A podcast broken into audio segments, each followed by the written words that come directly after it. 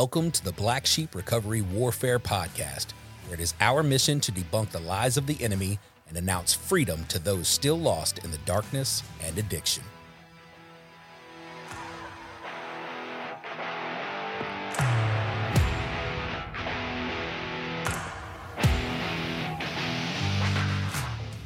Welcome to the Black Sheep Recovery Warcast Warfare Podcast. I am Brother Phoenix, and I am my co-host tonight is the Holy Spirit because my normal co-host is out sick for the night. Palmer is not with us; he is at home.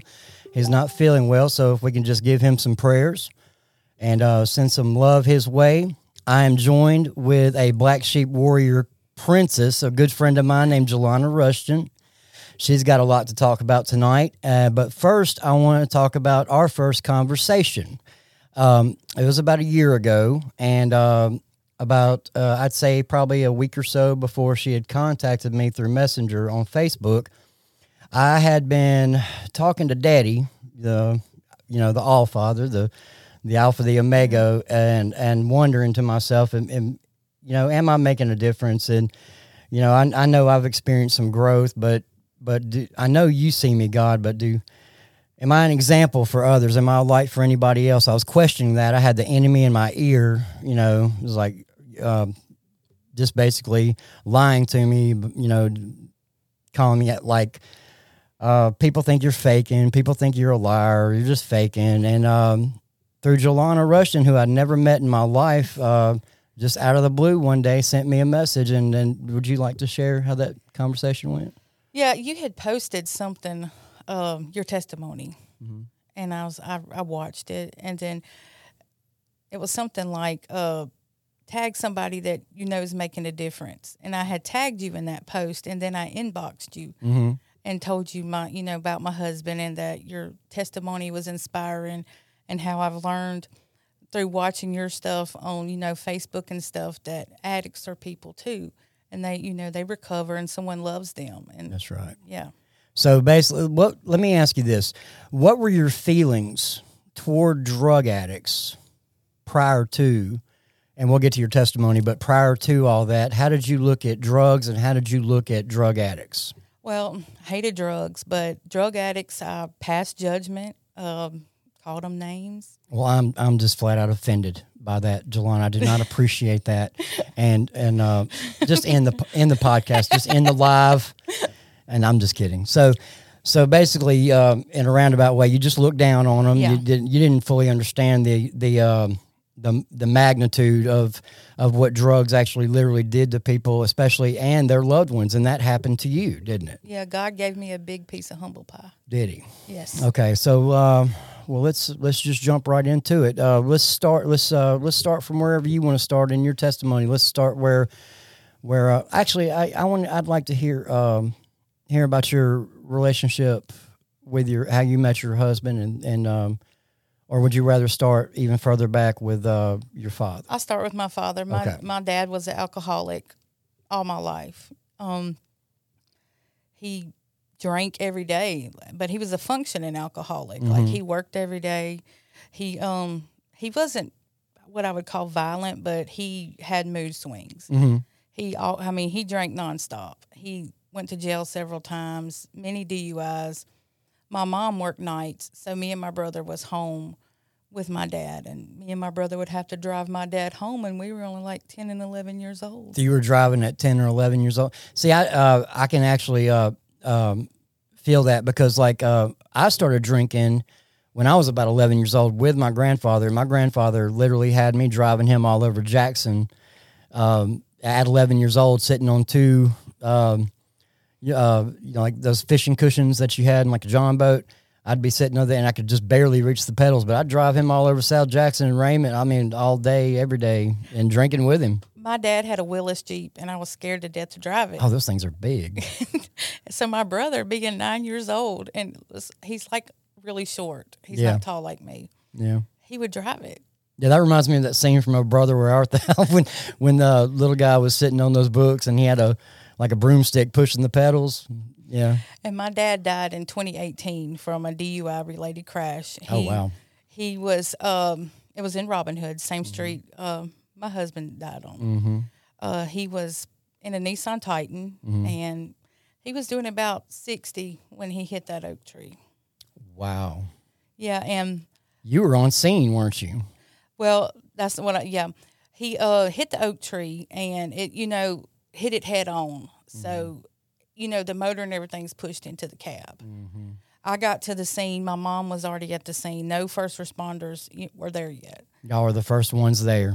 I could imagine that. How old were you? Um, that was in 2018, so in my 30s. Okay. And uh, I remember walking up to my dad's truck. My mom had fainted because she Mm, seen him. Yeah. he had blood coming out of his nose, his mouth, his ears. Uh, He had a chrome toolbox that came through the back glass and that had hit him. Oh. And, So this was like on impact. I Mhm, mean, and there was blood everywhere. wow. Um, my dad passed away, and I was holding his hand when he passed away. He kept calling me mama. Oh. He thought I was his mom. You look like his mother. Yes. Yeah, I could see that. and he and he kept telling my mom, "I messed up, I messed up." But when he died from his injuries, I was holding his hand and I was singing the song to him. He used to sing to me when I was a kid. You are my sunshine. That's beautiful. yeah, That's amazing. and it was hard. Um, you know, my dad's death took us like all by shock. You Of know, course. he even though he was an alcoholic, he was my dad. Of course. And my mom, she, you know, they were married over 40 years. That was her first love, you know. Mm-hmm. And my brother was in prison when my dad died, so he didn't get to attend the funeral. He didn't get to Mm-hmm. say goodbye or anything like that. But, you know, my dad's, I really thought that my dad dying, you know, when my brother got out of prison that last time, that he would, you know, it would be an inspiration and he wouldn't go back to drugs, but Yeah. he fell right back into drugs. Yeah, I had that. I had that same issue uh, through the close deaths that I went through with my mother and my father and my little sister. Every single time I had a loss in my family, that's exactly where I ran to was to drugs and alcohol for because I didn't want to feel that. That was my coping mechanism. Mechanism. And um, I didn't want to feel that. I didn't. I didn't want to feel that pain. I didn't want to feel the loss. I just. I just wanted to. If I could have, I could have just slept through it, or just numb myself. And what I, what happened throughout all that drug use for me was it caused me to have this heart of stone, and um, I got to where I didn't feel anything toward anybody or anything, and it affected uh, everybody in my family close to me, my daughter, uh, the girl I was with at the time, and so on. So I can, I mean, I, I can relate to your brother. Yeah. Is what I'm saying. my brother, his addiction, I want to say it started when he was a teenager, Mm-hmm. but he didn't start messing with meth until he was like 19. And he would he would attack us. He would attack my dad. He atta- Physically? yeah, physically. Okay, so this is where this is where I'm getting into the title of the show. It's called the Jekyll and Hyde syndrome.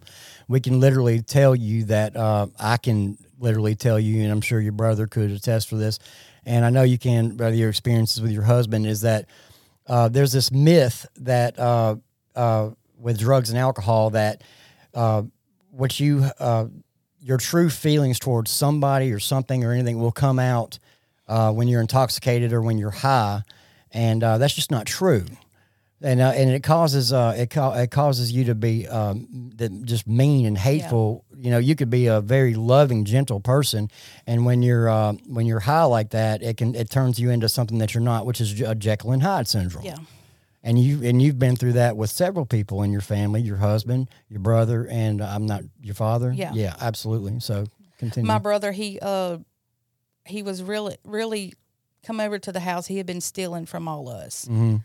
He'd been stealing my mom's medicine. He stole my TV and sold it to somebody. Mhm. And um, I was confronting him about my TV, you know, because I wasn't going to go get it from the person he sold it to. It wasn't their fault. I told him, you, you know, you owe me money for my TV. Well, he attacked me and pulled me by the hair of my head. And you mm-hmm. know, when you're on drugs, you got super strength. Yeah. He put my face in the heater, Oh.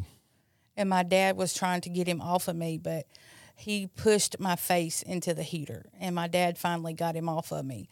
And he, went, it was like two weeks later, he went back to jail after, Yeah. and he was in jail for nine years, nine ten years, and he got out and he came to stay with us Mm-hmm. at our house, And uh, at some point in time, him and my husband started doing drugs together. Let me stop you. Stop you right there. Let's talk about your husband for a second. So back up to when about.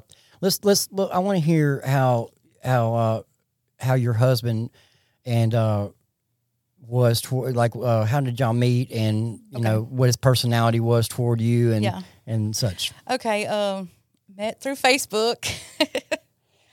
He probably didn't have a filter on.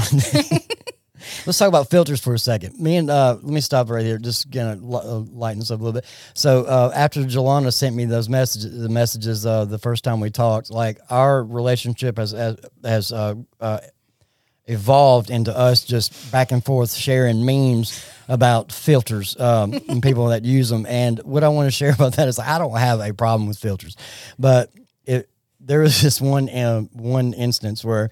Um, I was at a CR meeting and um, this girl walks up to me and she's like, "Hey, John, how's it going?" Like, she, like I'd known her all my life and I looked, I'd never seen this girl before in my life, and I said, uh, "Hey, you," you know, because I hate not knowing the name or whatever. And I was like, um, but I told her, I said, "I'm sorry, I don't think I, we know each other." And she's like, "Yeah, we've been. On, I mean, I know you on Facebook, and my name is such and such." And then when the conversation was over, I just got curious and I went back and looked, and the difference in her Facebook pictures and her, this was like very deceptive and all lies. I was like, that is not you. So anyway, back to your story. yeah, you.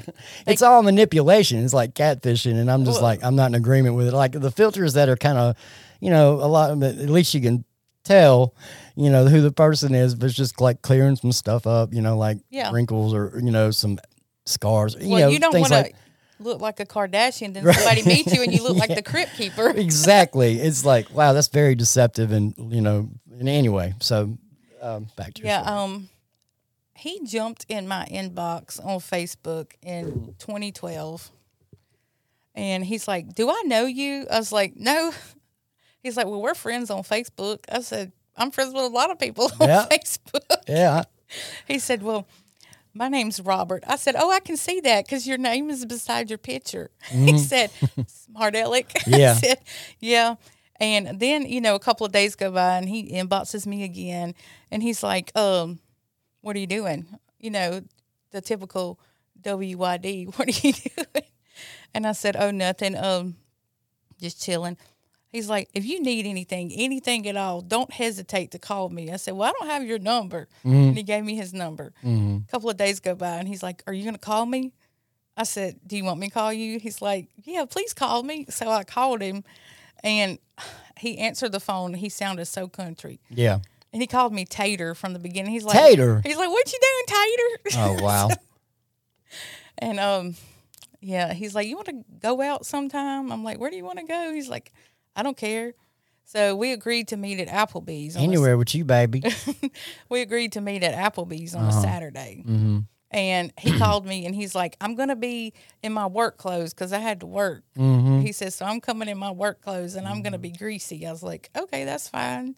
He gets there and I was not aware of how tall he was and how tattooed he was and You was automatically in love, wasn't you? yeah. it was like head over heels from the get, from the jump. he pulled up in this old crusty Ford truck. And I got out of my car and I'm standing there and he walks up to me and I have to look up at him because he is so tall. Man, wow, you're tall for a lady too. I mean, Yeah, I stood I next like- to you about my height, so he got he had to be about eight feet tall. He's like six three, six four. Wow. And I looked up at him and he's like, Well, you ready to eat, Tater? I said, Yeah. So we go in there and I eat a hamburger with a fork. Mm-hmm. He was making fun of me because I ate my hamburger with a fork. But after that, you know, we dated for about two months. Well, let me let me just stop you there. Okay, so he sounds like a sweetheart. I mean, from from the from the get go. Did he did he drink? No, uh, at the time? no, when I first met him, he he only um, smoked cigarettes. That was Mm-hmm. it. Nothing that would alter the mind. Nothing that would alter the mind. Okay, all right. So ha- y'all dated for about two months, and then what happened? We um were at Walmart, and um he said, "You want to get married?" Whoa, two months in. He was probably already thinking about this at Applebee's.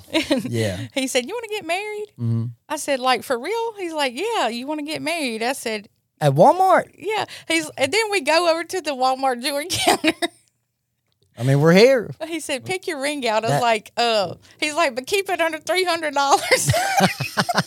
that is so sweet. I mean, I'm talking about this. Look, this, you can't get any more country than that. I guess. Look, I bet. I bet at the uh, like right after they they left the courthouse. Did y'all have a wedding? we um got Todd married us. Uh-huh. Used to be at the point. Todd Sanders. We got married in his living room. Oh, okay. Yeah. Did y'all? Did you have your uh? What's the thing after a wedding? I'm trying. I've never been married, so uh, the uh, what's the thing after the Reception. reception? Did you? No, have, did we you, ha- went did you have to- the, well, on, no. Did you have the reception at Waffle House? That would have been just as country as you can get. No, we uh we went to um the coast. We went to Hard Rock. That's cool. yeah. Right on. I'm just picking at you about that. But yeah, and you know he was so proud uh, that sure. he was so proud. Like Absolutely. we when we were getting married, he started crying. Like Six foot four, and he was crying. he was crying. This was like, dude, look, let me tell you, this dude sounds like a sweetheart. I don't, I about want to marry him. and then uh, we decided that we were gonna, you know, have a kid together. And I was, we had a bonfire at our house, Mm-hmm. and um, it dawned on me. I've uh, I've been a little late. So, hmm How old were you at this point? mm, let's see, my baby's 9 so 35, 36. 35? Okay. Yeah. Um, I told him I thought I was pregnant, and he went and got like ten pregnancy tests, Mm-hmm. and he's like, "We're gonna take him in the morning because the box says the morning pete's the strongest." Okay. Said, okay. That makes sense. He's a smart guy. I said, "Okay." Well, he went back outside, so I'm like, I'm impatient, so I go get a couple of them, and I and I you know take them, and it says I'm pregnant, and Awesome. I'm like, I'm trying to hold it in, not tell nobody. Yeah. I told my cousin Marie, I'm pregnant. Mm-hmm. She's like, We're pregnant. Yeah. And then he comes in, he's like, You took the test without me? I was excited, you know? hmm And we had Connor. Connor was premature, hmm but um, Robert didn't start, you know, going with his mental health. He didn't start having mental health issues until after Connor was born. hmm And How old was Robert at this time? Um, he was three years older than me. So, Mid 30s. yeah. Okay. So he, um, after we had Connor, he his mental health started declining. You know, he would get really um, irritated, hmm uh, kind of bipolar, hmm stuff like that. hmm And Connor was one years old, and we lived in Pearl. Mhm. And Robert tried to kill himself Really? in uh, our house. He he cut his wrist, and uh, So at this point, it's not drug related or It's anything not like that. This is at that time. mental, it's just uh, mental. issues. Okay. and he cut his wrist and he he cut him really bad you know the um he had to go to the hospital he stayed in the st dominic uh mental health facility for a little while and he got out and was on meds he was he did real good for a year he he did real good you couldn't have you know asked for a better person he was worked took care of his mental health when he he started feeling better so he stopped taking his meds and during and he when he stopped taking his meds a year later, during that one year after he stopped taking his meds, we moved seven times because he we would get through out of every place because he would fly into rages. Really? Yeah, And uh, did you talk to him about that, getting back on his medications yeah. and things like he that? um because I told him I was going to leave, okay. and so he he went. This is five years into your marriage, right? Yeah, I told him I was going to leave, so he uh, went in and he got back on his meds. He was doing fine, and stopped taking them again. And he was really irritated one day. He was we were at my parents' house because we had to move in with my parents, and he was really irritated. He stood in the middle of the road with a box cutter and cut his own neck open Wow.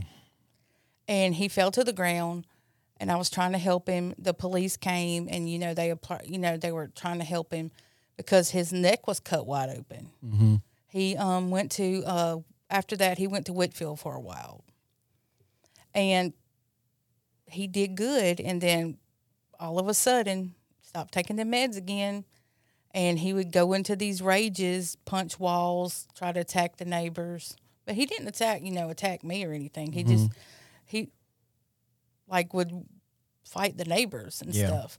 And he um tried to kill himself again in the church parking lot in Robin Hood. See, I, I feel like, and I want to talk about this for a second because I I don't know that much about it. But as far as like mental disabilities and things like that go, I think uh, some of it has to do with demonic oppression Mm-hmm. Because this man was in his mid 30s and he didn't have any issues with his mental uh, mentality up until he was in his 30s. It just happened all of a sudden, like no, he had he had he's had mental health issues his whole life. his whole life. But, But and he always believed in God up Mm-hmm. until the last two years of his life. He kept telling me, "Go pray to your fictitious God." See, these are these, see these are attacks of the enemy. It's obvious that it is. I mean, to to me, I mean, when you when somebody says things like that and they fly off the handle and in these rages, and uh and attack neighbors and things like that, these are this is the enemy in your ear.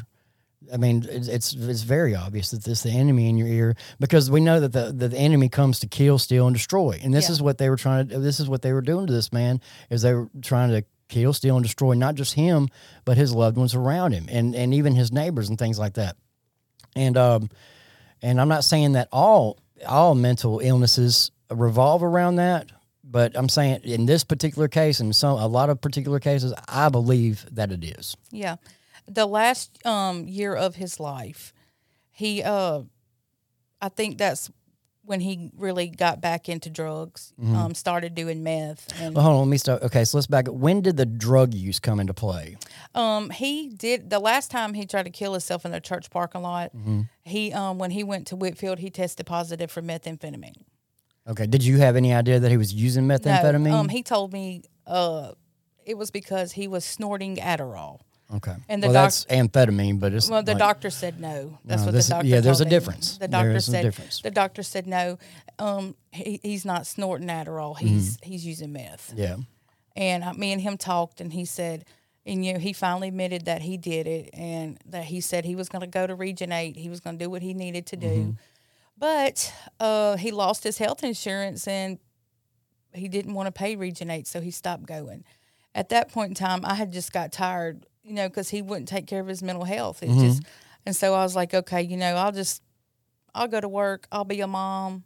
I'll be a wife when he needs me to be a wife yeah, because I was just to the point to where let Robert be do what Robert wants to do. Yeah. Because I loved him and I didn't want to get a divorce. sure. And you know, now going to therapy and stuff, they said I had a trauma bond with him. Mm. That you know, I, Which I could be compared almost like a soul tie. Well, I guess so.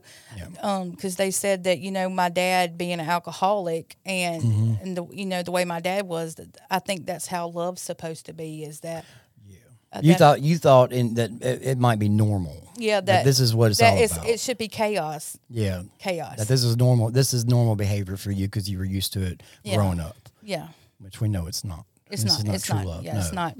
But he um he started. My brother went to jail um four weeks before Robert died.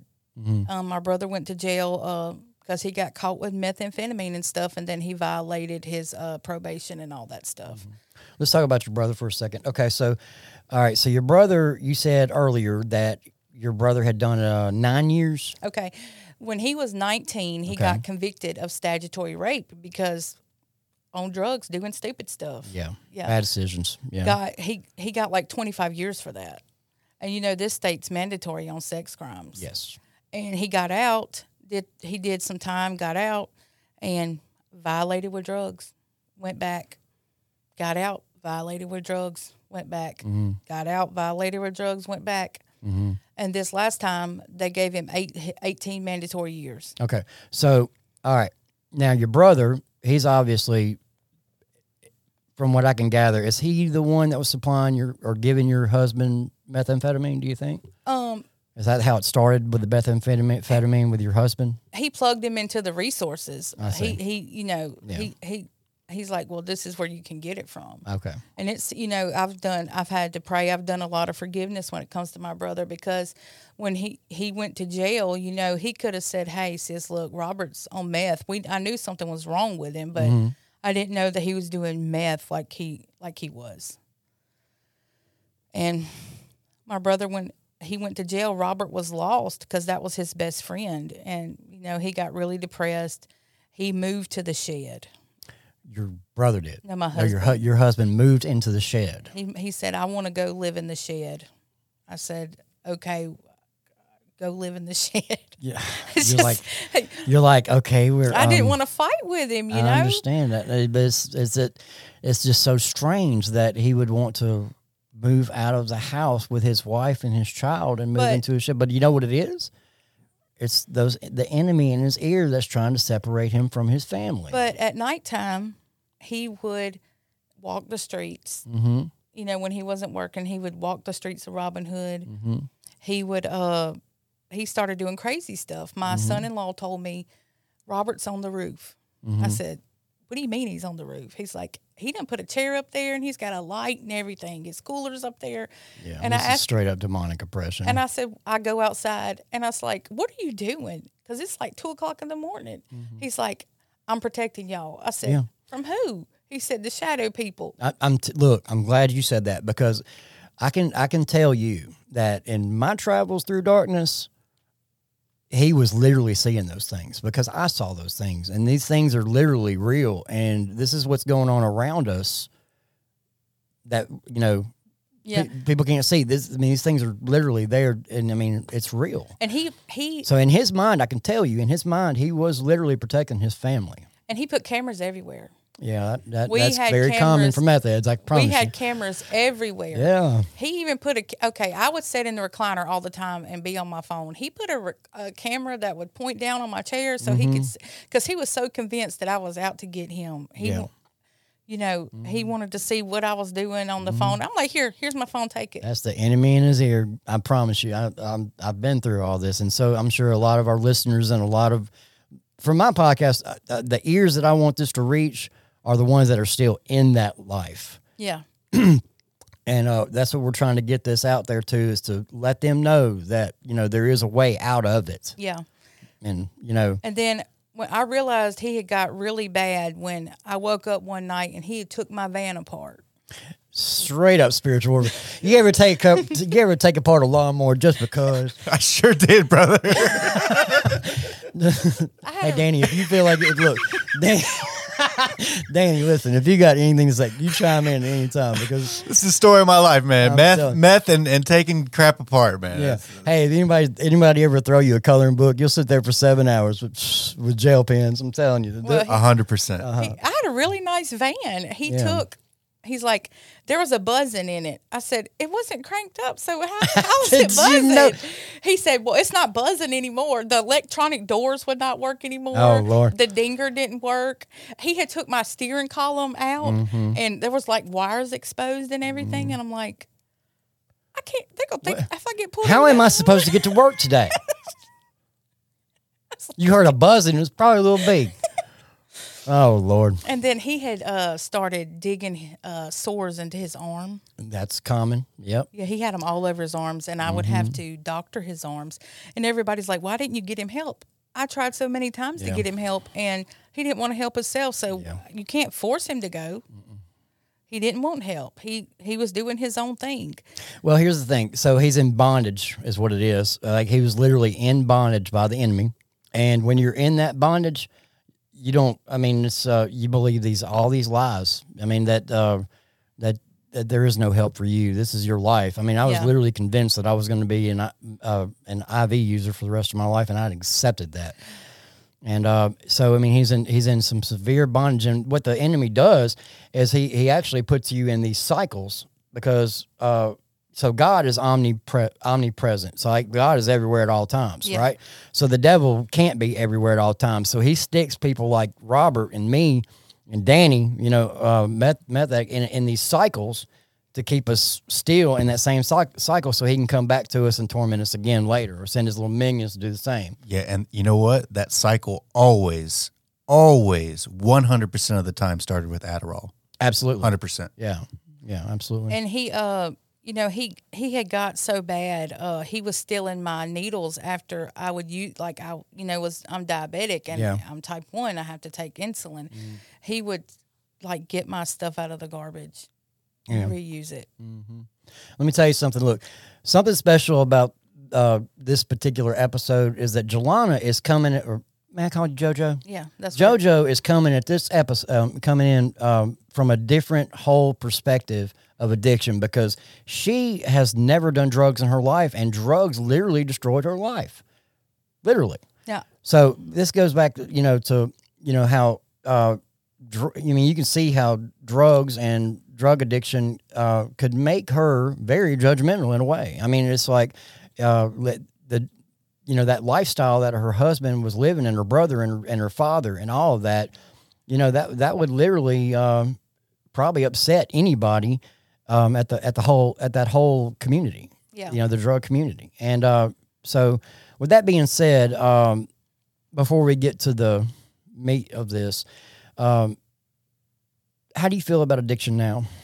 Um, I realize that it's brought on by the enemy. Mm-hmm. Um, that there was a we some somehow there was a door open where the enemy could get in, and addiction. That's how addiction started. Mm-hmm. And I look at it totally different now. I look at it as that somebody's child. No matter if you don't like that, you know, somebody that's- loves them. Yeah, that's somebody's mother, that's somebody's brother, that's somebody's uncle, that's somebody's father. That somebody loves that person. So you you see the when you see these people in public that are in that bondage of methamphetamine and they're acting weird and acting crazy and doing crazy things, you know, uh, people laugh at that and poke fun of it. I was guilty of that, but And- I don't do that now. Yeah, because you know you've been through it and you you saw this and witnessed it. You know your husband and your brother go through the same thing. Yeah, thing. because when my The husband when my husband died and it was on the news and you know how news feeds on Facebook, people comment, people was calling him a crackhead and Mm-hmm. Yeah. stuff like that, and Mhm. he wasn't a crackhead. yeah. You know, I, don't think that's a good name to call and, and how can these people call themselves Christians when when we're we're called to love them anyway? Yeah. You know, you're not supposed.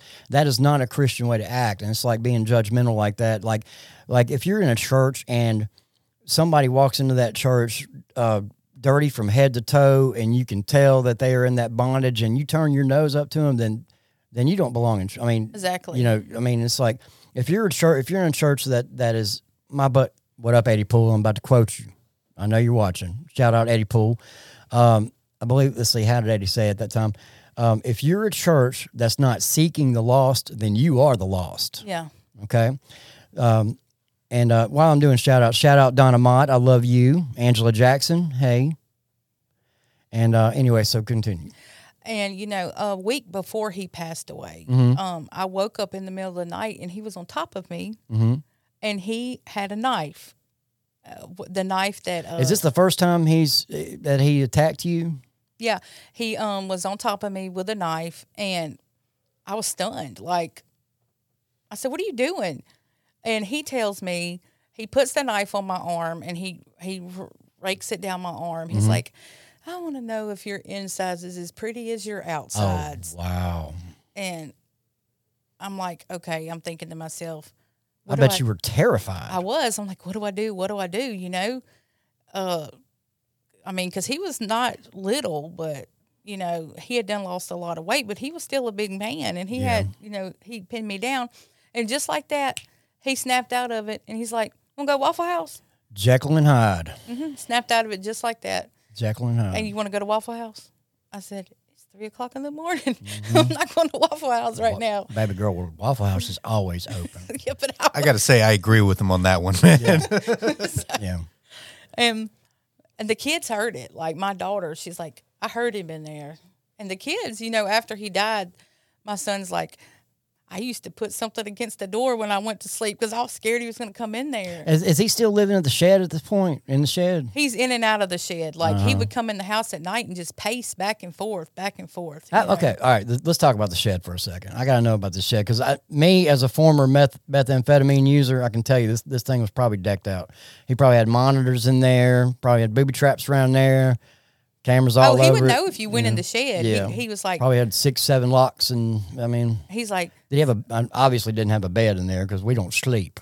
no, he had a cot in there, cot. but it had clothes on it. Okay. But he uh he's like, I know if y'all go in the shed and touch stuff. Like he would set stuff up like he would know if you Mm-hmm. Yeah. touched his stuff. And then he had started letting his hygiene go. He and he had Yeah. always been a real clean person. He got to where he would take a bath like every other This day. is. str- I mean, I'm telling y'all, this is straight up spiritual warfare going on with this man. now, four days before he dies, he goes and he gets clean shaved. Mm-hmm. He's back to his like he's he's perky, everything. He uh going to work and you know being okay. You know those two days. Uh, the night before he died, which was the twentieth. That's Uh, that's actually. Let me uh, uh, say this. Uh, this this is the two year anniversary coming up in two days of this happening. The 21st, to yeah. JoJo. Yeah, the twenty first. Yeah, he uh the twentieth, he's um he got home from work and I made his favorite food, country fried steak, mashed potatoes and gravy. Girl, I bet you can cook. I can. and uh I, I I fixed his food and he ate. And that night he actually fell asleep on our bed. He fell mm-hmm. asleep across the bed. Mm-hmm. So I said, I'm not waking him up. I'll just, because I had a recliner in my room. I said, I'm just going to sleep in the recliner because he fell asleep long ways across the mm-hmm. bed. So I slept in the recliner. I woke up about three, he was gone. Three in the morning. Yeah. And so I went to the kitchen window and he's not in the shed because the light's not on. And so I go back to bed. Well, he comes in at six o'clock in the morning and he's really irritated, like real, real irritated. He's mad at the neighbor. He said uh, something happened, and I found out after a while why he was mad at the neighbor. He had gave the neighbor money to buy him an eight ball, and they did not bring his eight ball. Oh, I bet he was upset. I know I'd be upset back in back then. I mean, you know, yeah. So And that probably was- that probably set him off. he was really irritated, you know, that that morning, real, real irritated. And I don't know where he decided that morning that you know it was going to be a bad day because he Yeah.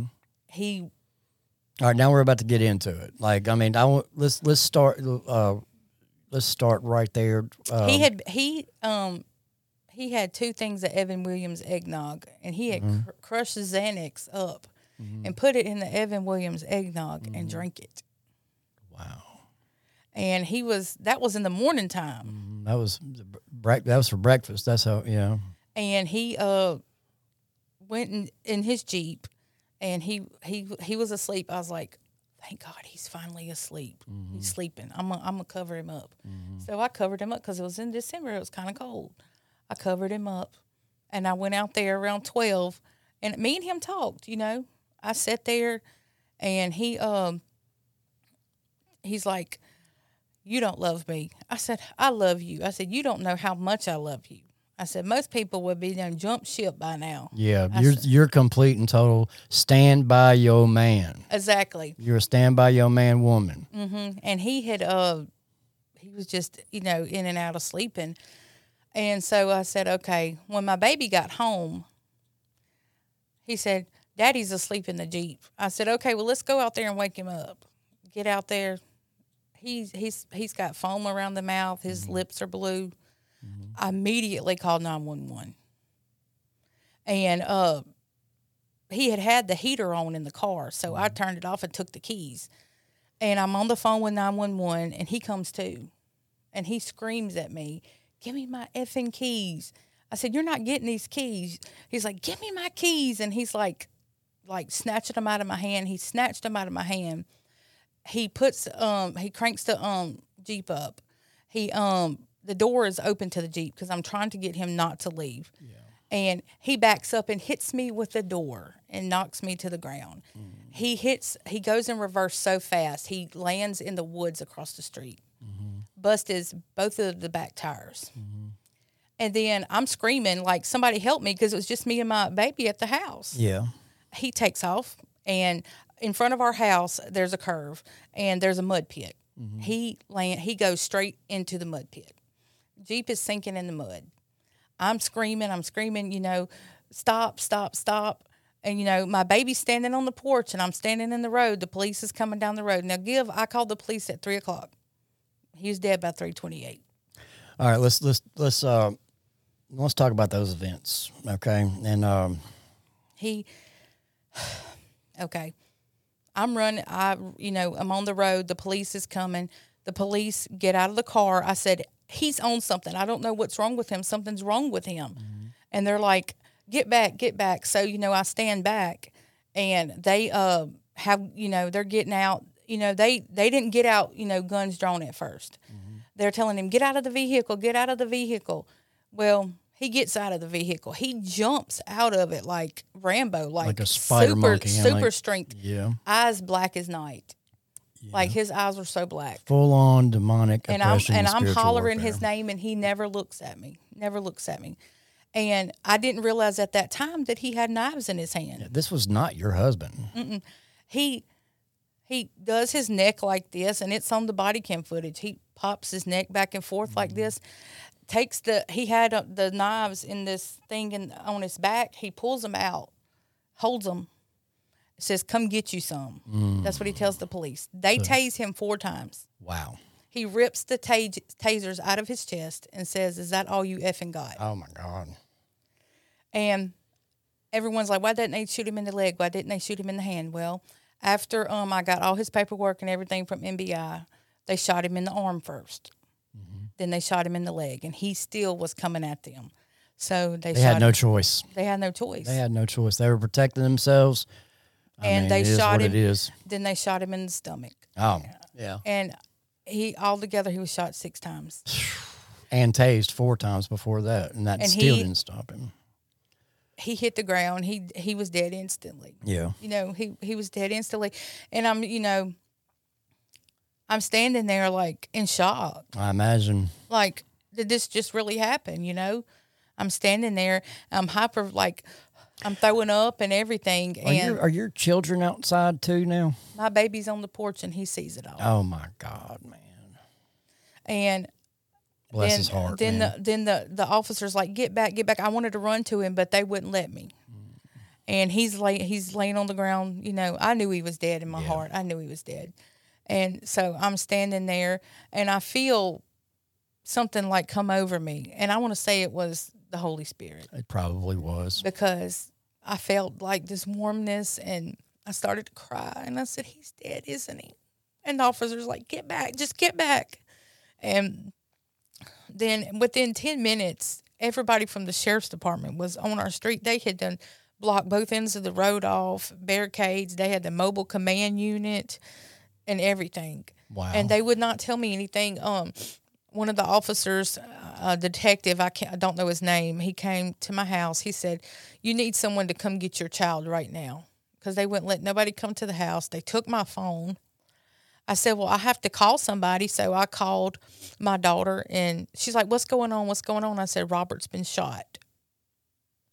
And she came and got Connor and I stayed at my house on the doorsteps alone and they didn't send a female deputy down there with me you know. I was thinking you know now that i look back why did they not send a female deputy down there with me? Mm-hmm. I sat on my doorsteps four hours by myself while he lay dead in the front yard. In, in, in the road in front of the house. And drones were flying over from tv stations and Yeah. stuff. Somebody took a picture of his body laying on the ground and it was on youtube my neighbor tells him his name and his family finds out from the news that he's dead. Wow. and during that four hours mbi comes to the house and they said uh, miss rushton as you know he's deceased. And i'm still in shock you know?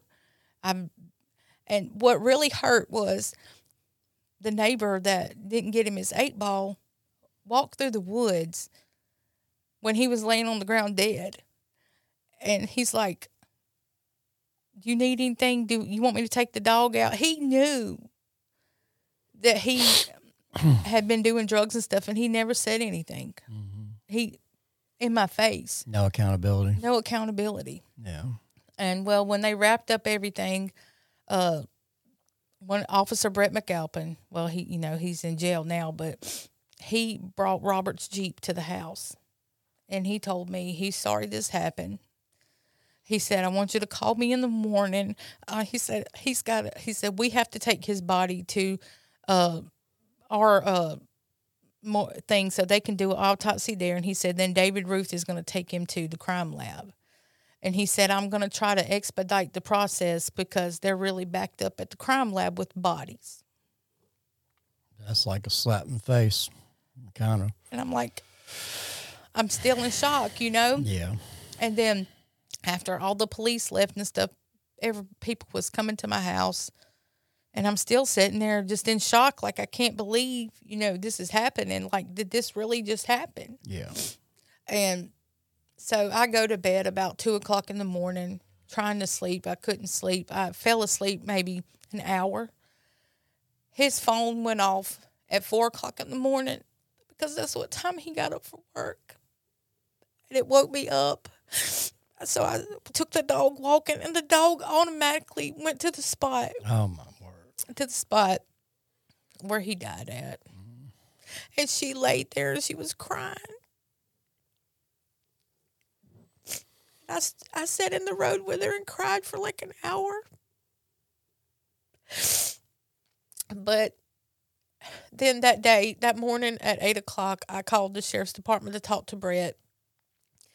And, you know, he was through the whole process of everything, keeping me up to date, you know, with everything. He he kept me up to date. You know, if I needed to talk to him, if I went up to the sheriff's department, him or Paul Holly would see me and talk to me. They kept me up to date. I've never talked to the sheriff.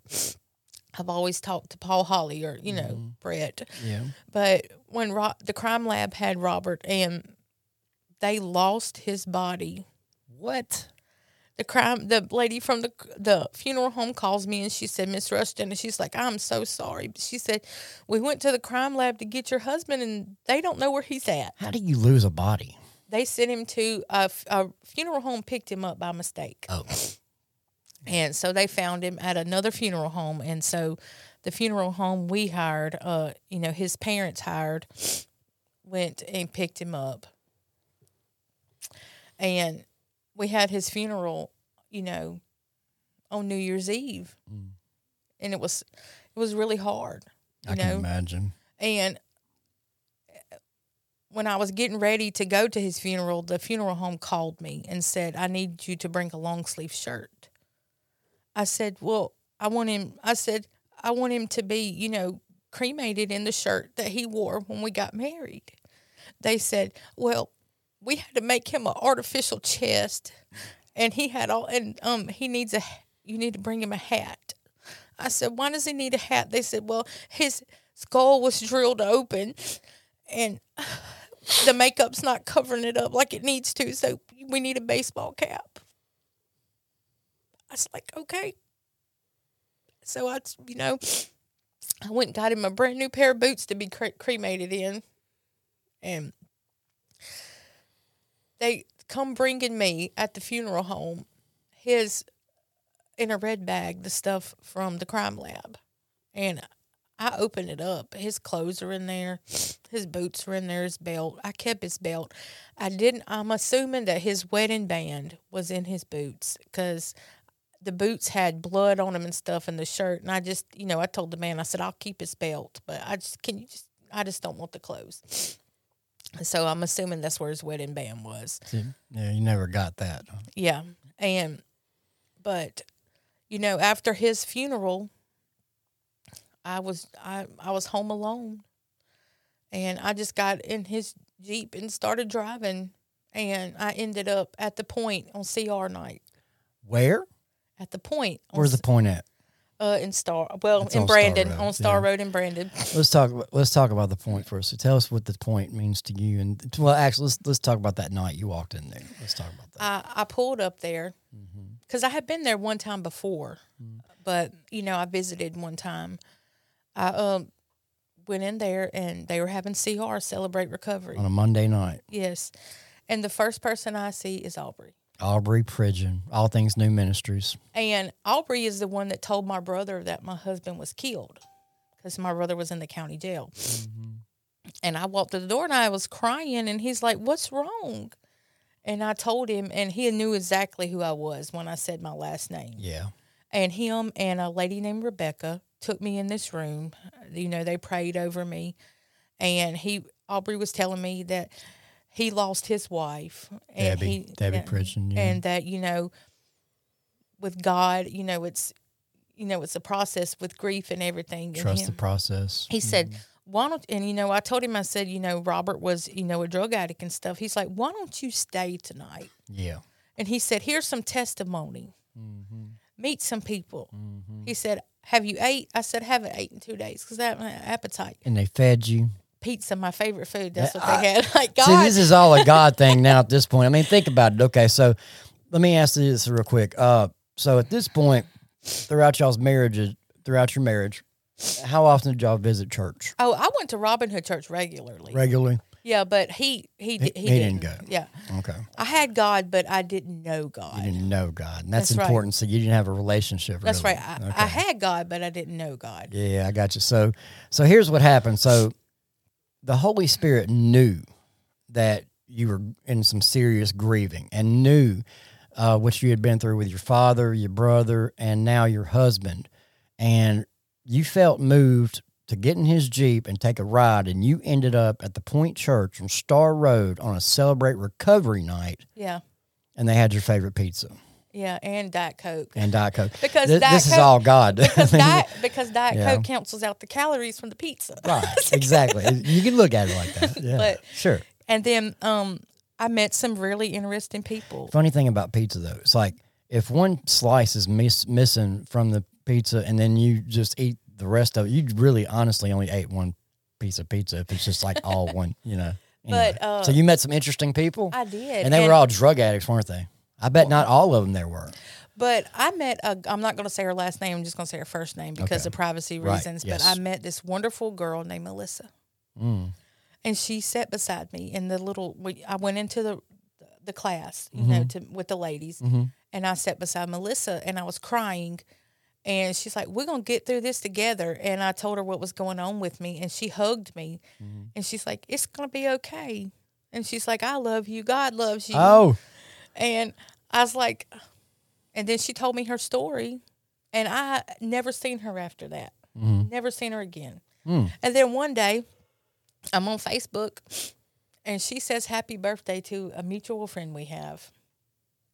And I'm like, that's her, you know. And I found her, and me and her talked, and I told her, you know, that uh, she really helped me that night and gave me inspiration and Praise stuff. And then you know what she tells me? what'd she tell you? I really needed this. She said, I've been feeling down. And she said, You made me feel up.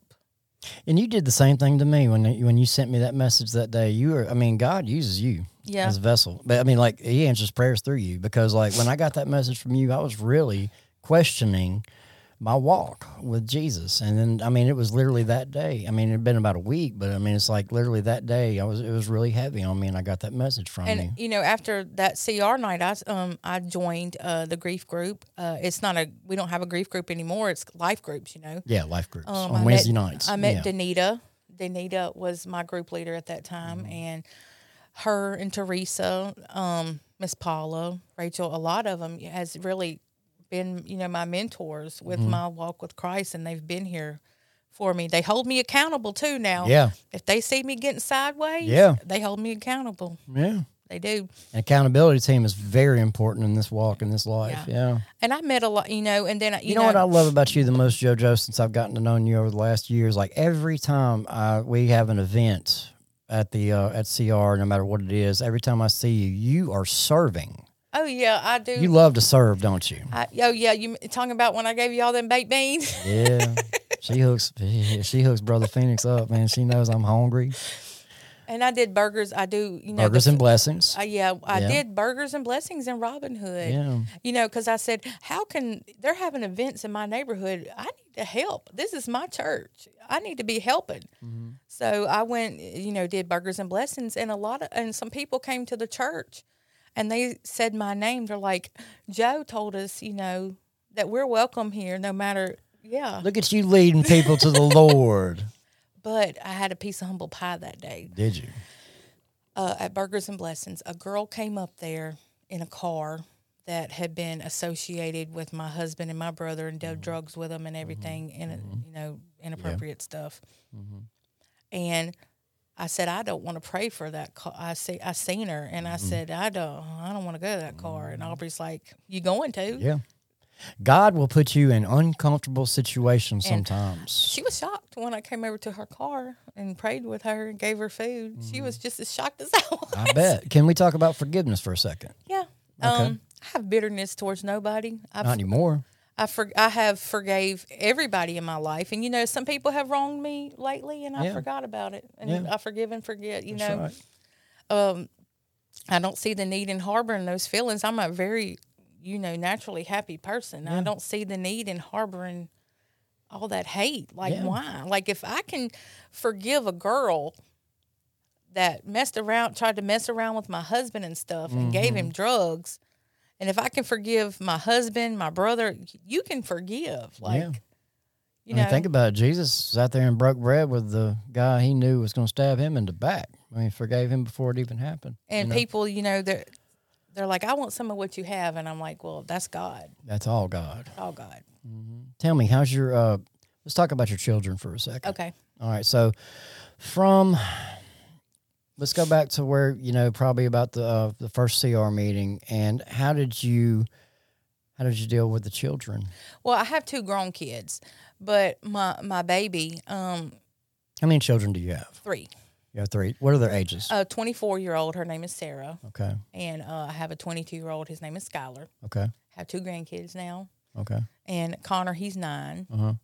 With Connor, it's been church has really helped Connor understand, Mm-hmm. you know, that Daddy's in heaven, and the first year of Robert's death, I did gifts from heaven. I had read it in a grief group where Mm-hmm. a lady had on holidays and birthdays and stuff like that, she would put a box on the table with a no- with a note that said, "This is um from heaven to you."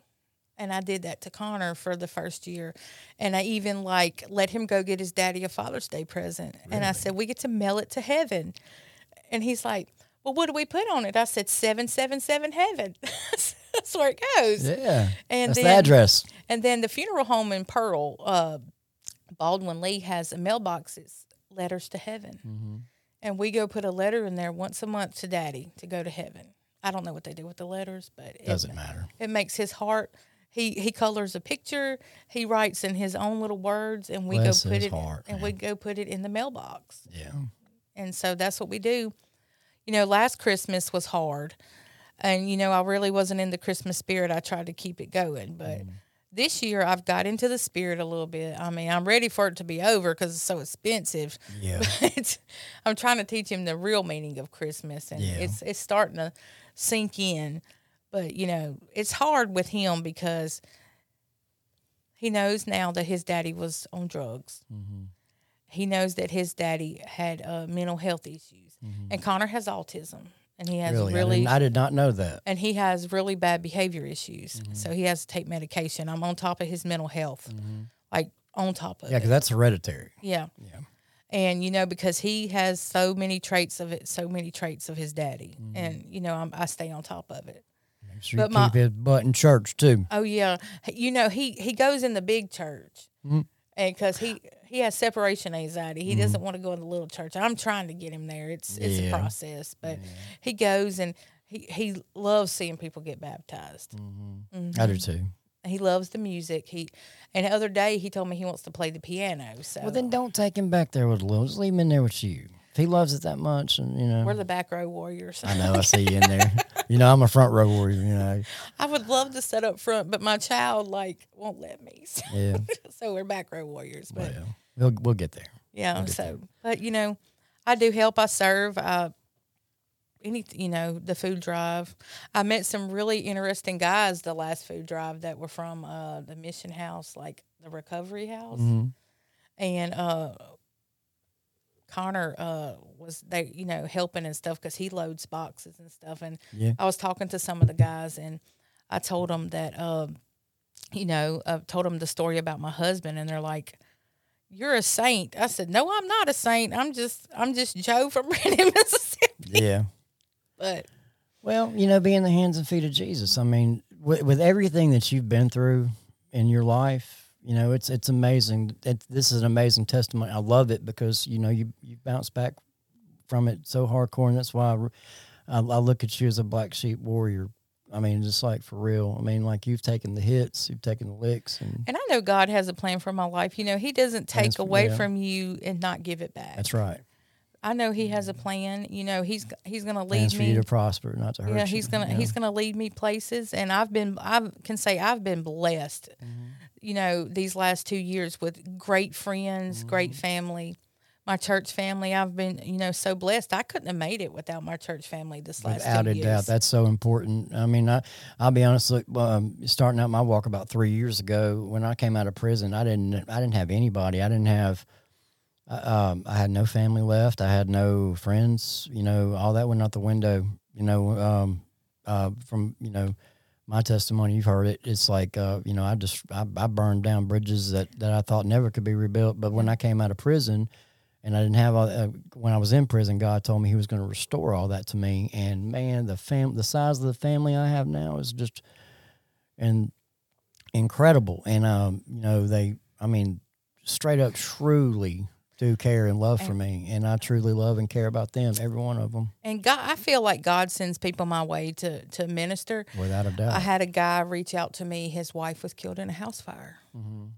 and he he just randomly came across me on. It's always Facebook. yeah, it's always Facebook with you. But he uh he inboxed me. He's like, my wife was killed in a house fire two two weeks ago. Hmm. And then me and him's become friends. And he's like, I admire your strength. It's I'm I'm pushing through because. Oh, well, I hope he's watching on the live. Me too. And praise Jesus, got my friend Kimberly in church. Ah man, Kimberly's awesome. Yeah, I don't, you know, I don't see her that very, often, but uh, yeah, I know she, uh, I see y'all stuff on Facebook. Y'all are hoot. I think I, I read a post the other day. I was y'all was in a restaurant. oh yeah, tell tell this story. This is awesome. I, I was laughing so hard at this story because this is some stuff I'd pull in public, and if you know me, you know. Because yeah, I'm a comedian. I say Yeah, I stuff at any time. Yeah, But he, uh, we were in the Mexican restaurant. It was Uh-huh. me, Logan, Kimberly, and uh, the little baby Kimberly watches. Yeah. And I was sitting, uh, by you know, on the other side of the table, and there was a chair beside me. Mm-hmm. And uh, you know, I'm looking over at them. I'm like, well, you know, my invisible boyfriend's over here, and he ain't saying nothing. I said he's dead quiet. and I said, they're, Yeah. and they're like, "What is his name?" I'm like, "George." And uh, you know, I'm just carrying on a conversation with George. So Logan joins in. George is like, Logan's like, George, if you want to be in this friend group, you got to talk. so he's just right right in there with it. and then the waitress comes to the table. I'm like, George is gonna take care of the ticket. Yeah, George, my my boy George here. He's gonna handle the ticket. He's gonna pay the check. So And this man is sitting behind us, and he's like, "What's wrong with what's people?" wrong with these people? But yeah, you know, I try to, you know, make jokes and Didn't, laugh. didn't y'all didn't y'all skip out of there singing like a wiz- uh follow the That's the thing with me and Kimberly. We Uh-huh. we, we are hyperactive. she says, "You're embarrassing me," but yet she grabs my arm when we leave the restaurant and starts singing. We're off to see the wizard. Wizard, the wonderful Wizard of Oz. And then we get to the parking lot. My daughter's in the parking lot because Mm-hmm. she's she's meeting us there. Yeah. and because she's waiting on me. Uh-huh. And um, I told my daughter, I said, "Well, me and George is going home." Yeah. He's driving. Let him drive. and it's been an ongoing joke with us because Yeah. I'll send Kimberly stuff I'm like me and George should go do this. Yeah. Uh, what are you doing tonight? Me and George are going to go see a movie. I said George is so quiet. I Yeah. said, you know, he, He does, doesn't talk back. yeah.